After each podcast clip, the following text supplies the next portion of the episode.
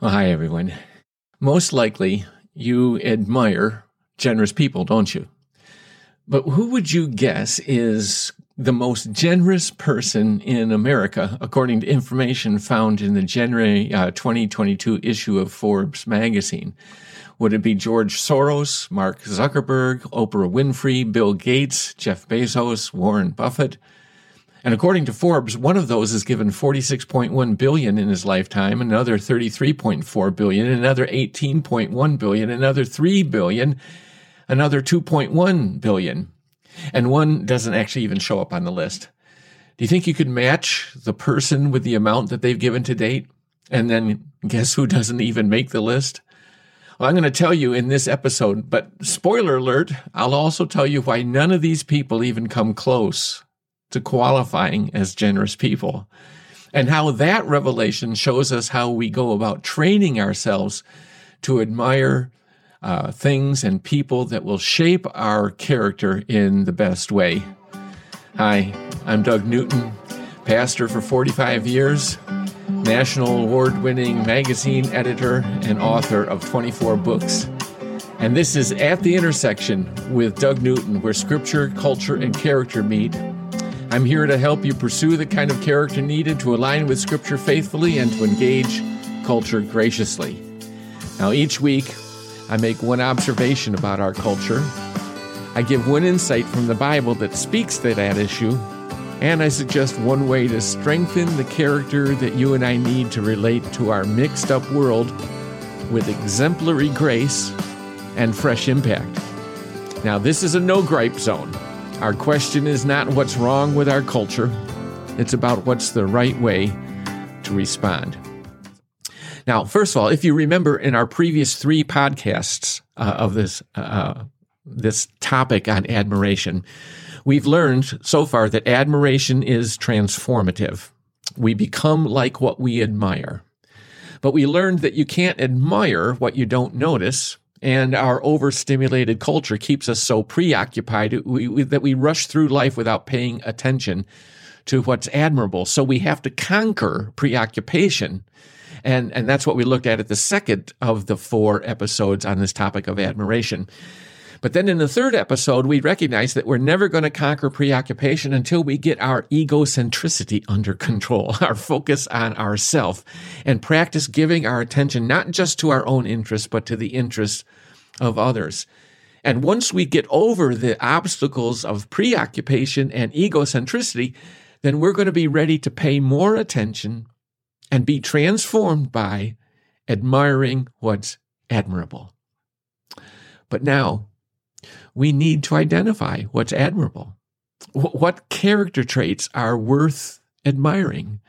And what is the epitome of those traits? So, did you guess, did you make your guess about the people and, and what they've given? Here's the answers. Warren Buffett gave 46.1 billion Bill Gates gave 33.4 billion. George Soros gave 18 point. This is over their over their lifetime. This is how much they've given cumulatively. And I put the point ones and the point threes in there because I mean, stop and think about it. Point one of a billion is a hundred million dollars, right? so we need to put the point ones in there. I'd like to have one point of one point of all of that, wouldn't wouldn't you? So Mark Zuckerberg gave three point oh billion and Jeff Bezos comes in at 2.1 billion and Oprah Winfrey was the one who did not make that list. But now, hopefully, you're thinking something right now. You're thinking, is generosity based solely on the amount of, of money that people give? Is that what generosity is about? And that's a great question. But you see, that is how our culture thinks. Our culture is a rank order culture based on superior performance, you know, the fastest, the tallest, the winningest. You know, we go after the goats, the greatest of all time. We admire superlatives. We don't applaud people who are smarter than average. We cheer for those who are smartest. We don't fawn over someone who's prettier than most. We crown the prettiest. We don't celebrate the number twos. We only throw ticker tape parades for the number ones. We push through the crowd, past the good and the better, in order to take selfies, you know, with the best. That's our culture. But perhaps your intuition is saying something different right now and that, that there's something wrong with what we choose to admire and how we go about making that decision. So let's go back to this list of America's most generous people and ask another question that maybe came to your mind. Beyond how much they gave, how much did they still have for themselves? And when you hear this information for you on video, you're going to get to see it. For you listening by audio, I apologize. Uh, there's a you know kind of a lot of numbers here, but I, I think you'll be able to follow. When you hear see this information, I think you're going to be shocked. So let's look. Warren Buffett, yes, gave 4.61 billion dollar 4.6.1 46.1 billion dollars but his current net worth remains at 115.6 billion. Bill Gates gave 33.4 billion, but his net worth remains at 103 133.3 billion. You see, I can't even read numbers this big. George Soros, this is interesting. He over his lifetime he's given 80, 18.1 billion. But and, and his current net worth is 8.6 billion. So he's actually given more than what his current net worth is. Mark Zuckerberg. oh yes, good old Mark has given 3.0 billion over his lifetime. Granted, it's a rather young life at this point, but his net worth remains at at 112.8 billion. And Jeff Bezos, Mr. Amazon himself, has given 2.1 billion, but his net worth currently is at 184.8 billion. Now, this is also interesting if we just look at uh, the percentage of the current net worth in relation uh, to what that person's given over his lifetime. So let's look at Warren Buffett. Warren Buffett has given 40% of his current net worth. Bill Gates has given 25% of his current net worth. George Soros has given 210% of his current net worth. Mark Zuckerberg has given 2.7% of his net, and Jeff Bezos, hey, 1.1%. Now, don't get me wrong. I'm not saying that these are filthy rich people for keeping so much money for themselves, but they have tons and tons of money still in hand, right?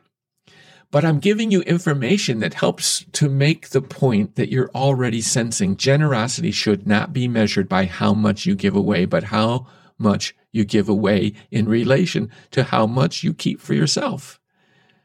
And this leads me to the main point of the podcast today. We have to be careful about what we choose to admire, who we choose to admire, and why we choose to admire them. We can't be controlled by our culture that pushes us toward admiring, you know, the best in class based on outscoring everyone else. We need a more uh, sophisticated way of identifying what deserves to be considered best in class. Because admiration is transformative to our character, only if we are admiring someone representative of true, truly good character will our, our own character be transformed. And while every one of these people has given away billions of dollars, to be sure, not one of them, not one of them deserve to be applauded or admired as generous for that reason because in some cases they've given away yes tons and tons of money but it's it's made no dent in them at all. They still have the entire life that they want to have right? And that brings me to this word for the day epitome. And how it's usually misunderstood myself included and what it actually means. You see, I used to think something is an epitome if it ranks on the very top of some standard of measurement. See, most people think that to say she's an she is the epitome of an Olympic athlete means that she is the best in her sport and necessarily has at least one gold medal, right? I mean, you, you, don't you have to have a gold to, to be the epitome? No. As a matter of fact, the actual meaning of epitome does not have to do with the highest in a rank, in some kind of ranking.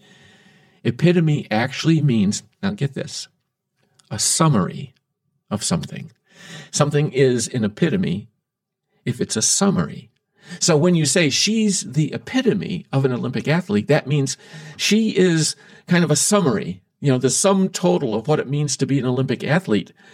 And you know, there are hundreds of Olympic athletes who never get medals, and yet they're Olympic athletes. So a person can be the epitome of an Olympic athlete and never get a gold medal, never be standing on the top step of the award ceremony. So what's the big deal about making sure we think of the word epitome accurately as a summary rather than the highest achiever? It's important because it points us in a better direction for discovering what is worthy of our admiration. That's what we're searching for. So let's go back to this issue of generosity.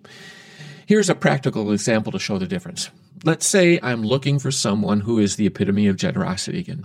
So I watch 10 people give money away to help someone in financial need, and I see one person who gives $1,000 while the other nine give only $50 each. If I think the epitome is the one at the top of the heap, I will be tempted to say that the person who gave a thousand is the epitome of generosity and place them on a pedestal like our culture does. But rather than searching for the one who gave the most, we should ask what all is involved in generosity. And that shift in focus causes us to consider more fully the entire nature of generosity, not just one aspect of it. And, and that's what we began doing with this list of America's supposed most generous people. We added the proviso that part of the true measure of generosity is not how much you give, but how much you keep for yourself. You see, so we're we're fleshing out what true generosity is. And and so now's I think a good time for me to bring some scripture in for a little bit of reinforcement. You remember the time that Jesus and the disciples watched rich people filing into the temple, giving large sums of money, the text says, to the temple treasury as they entered. But then, in contrast, a poor widow placed only a penny's worth in the plate. And so Jesus had to give his disciples a lesson in epitomes. That's what's going on here. He's turning to his disciples and, and, and he actually calls his disciples him. He wants them to get this lesson. And he says to them, Truly I say to you, this poor widow put in more than all the contributors to the treasury. For they all put in out of their surplus, but she out of her poverty, put in all she owned, all she had to live on. You see how, how he is, he's just redefining generosity here. But now let's keep going in our quest to epitomize generosity because there's actually more to consider. Think back to those 10 people. Maybe that one person gave a thousand, and true, that's $950 more than anyone else. But maybe he is a critical, judgmental person who does not give people the benefit of the doubt. And maybe we notice that he doesn't give other people a chance to finish their sentences before he speaks because he thinks he's got more important things to say. And, and maybe he doesn't give credit to the efforts of other people when they deserve credit. Or, or maybe he doesn't give gratitude for the help that he receives at the contributions of others. You see, right there, there, there are four ways generosity behaves besides just giving money away. And, and maybe one of the other nine, someone who gave only $50, is regularly generous in all these other ways. That person should more properly be considered the epitome of generosity and become someone to admire and emulate. So, a proper understanding of epitome prompts us to search out the best and the broadest understanding of a particular trait first. And then, and only then, we start looking for people who embody that trait most fully. That's the epitome. That's what you need to be searching for when it comes to finding what deserves to be admired as you as you make your way toward improving your character. You're looking for the epitome of people representing certain traits. So I want to, I want to point you to three steps that you can take in your search for an epitome. First, start with a practical definition of good character traits. Uh, you can go to the dictionary, but over the years, I found that dictionary definitions are often, shall we say, somewhat sterile. so three years ago, I spent weeks working on my own definitions of 12 character traits that I decided are foundational to good character. I picked out courage, diligence, generosity, gratitude, honesty, humility, industry, integrity, perseverance, resourcefulness, respect, and vigor. They became what I call the 12 target traits in my flagship course on character improvement that I call ways to improve your character and everything else. But what, here's something I also did. I also created an online assessment module to help people identify which of those traits they might benefit the most from improving. And then, if they were interested, they could purchase a learning and an exercise module that focused on improving that one particular trait. I don't know anybody else taking this approach to character development. And so I kind of jumped into that, that gap and tried to fill it with this particular course. So, for example, if the assessment module identified that a person could use some strengthening of the trait of diligence, let's say, they would they would purchase the diligence module that includes 12 teaching videos and, and a book of 30 exercises specifically designed for strengthening the trait of diligence. Now, this isn't a sales webinar, but I do want you to know how important this idea of admiring and pursuing particular traits really is that I spent these couple years developing this course and I spent weeks trying to come up with practical definitions as the starting point. I call them the blue jeans definitions because they're practical, they're earthy, they're everyday, and you can walk around in them and understand them. But you know how every week I supply a free crosswalk guide, you know, to give you practical helps for improving your character that's related to the topic of that week's fo- uh, podcast? Well, this week, in line with my commitment to provide value added free materials to my podcast audience, this week's po- uh, crosswalk is free access to the downloadable definitions of the 12 target traits so that you can have a copy. You can you can you can read these definitions. You can soak them in and they begin to help you shape your understanding of what it is that you're looking for as you search for the epitome of these traits. But but not only that i'm also going to give you free access to the assessment module that you can use for looking at what traits you might want to work on in your own life. This happens to be a $10 add on to the course that I offer, but I want to give it to you uh, and everybody listening here for the next few days and maybe a couple weeks so that you can get it for free. And when, when you get that, I'm also giving you a link to two videos that will help you understand how to use and interpret this assessment once you've used it. I just, I just really want to give this to you and and whether a person ever takes the course or not I, that that isn't what I'm concerned about. In fact you're going to get so much mileage out of just this you may not ever even need to get the course. It just helps a lot to have a clear practical definition of good character traits in mind. And you're going to find the target trait definitions really helpful. All you have to do is drop me an email at this address info at freshimpact.com info at freshimpact.com. Now, this link is also in the description of this podcast below, and it's also going to be at the end of this video version of the podcast. But I, I hope you'll sign up for this and and I'll send it to you and it will be for free. And I think you're going to love taking the uh, assessment module as well. Now, the second thing you do in searching for epitomes is to not just have a definition of a character trait that's really workable and practical, but to have a real life image of that epitome. I mean, this is where you start looking around at people in your life to admire those who epitomize particular traits that you want to improve. For example, let's say you want to improve the trait of gratitude. So you're looking for a person who doesn't focus on what other people owe him or her. And you're looking for a person who says thanks a lot and very easily. It just is natural to. And you're looking for a person who backs up words of thanks with actions that really prove how much they appreciate what someone's done for them.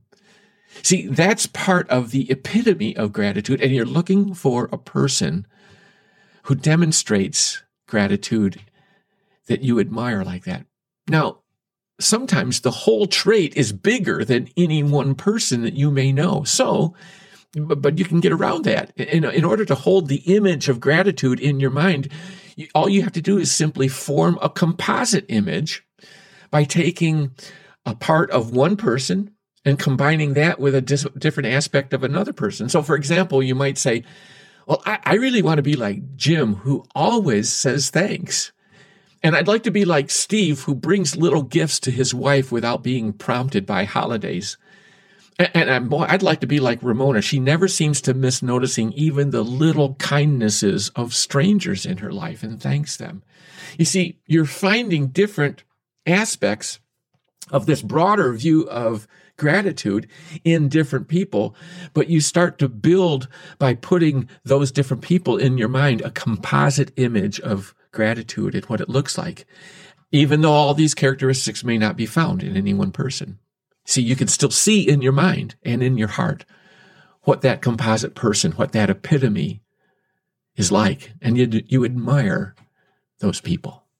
So to recap, you need a practical definition of an epitome in mind and then have an image of the people who epitomize that trait.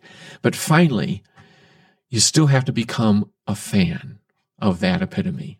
I mean, stop and think about what's a fan do? If you're a fan, you do things like buy t-shirts and coffee mugs with team logos on it. You wear sports star jerseys. You go to the group's concerts. Uh, you download their music. You tell your friends. You join an online group. You imitate their home decorating style. You, you, you wear the clothes they like to wear. You put posters up on your wall. In other words, you do things that register your enjoyment, your allegiance, your affirmation, your appreciation. You may follow them on Facebook or on Instagram. You may even seek out that person or some associated venue and take a few selfies, you know. You get an autograph. You collect other memor- uh, memorabilia. You try to get, you know, kids or friends to like your team, your star, your music. That's what a fan does. And that's what admiration does. In fact, admiration, in order to be true admiration, has to be expressed. It needs an outlet in order to live. Admiration will die if it doesn't have a way of expression. See, here's how it works character feeds off of admiration, and admiration feeds off of expression. So, to make the most of your natural capacity to admire good character, it's important to become a fan of people who epitomize those traits and that's why in every character exercise book that I've written, I include a couple of exercises to help you express your fanhood, to, to reach out to people that you admire and show you how to relate to them, kind of like a fan for the ways in which they are impressing you, the way they are influencing you. Well, that's it for this week. So, hey, you know, if you're becoming a fan of this podcast, uh, would you just share it with your friends? Did you know that people to people recommendations are the major way podcasts get found? And please subscribe to my Fresh Impact YouTube channel. I mean, that's that's how more people are going to actually find this. And and again, I'm hearing from so many people how important. In some cases, people have talked about it as kind of just changing their life and the way that they're working through life. And by the way, within 24 hours, I'll, uh, hours, I'll have a permanent version on YouTube, not just this live replay on Facebook or the you the YouTube live section. I'll have the audio version available for those who won't get a chance to watch it online, but can listen to it on the go. And all the information about the podcast, past and future, can be found on our website. All the links can be found at the end of this video as well. You know, if you're feeling like you're part of something worthwhile, if you think this podcast is and, and hope it will continue to be a valuable resource, would you just leave me a comment? Send me an email. Uh, even send me some thoughts about what you might like me to address in the future. I'd love to hear from you. So, thanks so much for tuning in. I'm already looking forward to next week when I'll be addressing, uh, get this, the best way to love yourself. I hope you'll join me again next week at the intersection with Doug Newton. And remember, start searching for epitomes. It will change your life. See you later.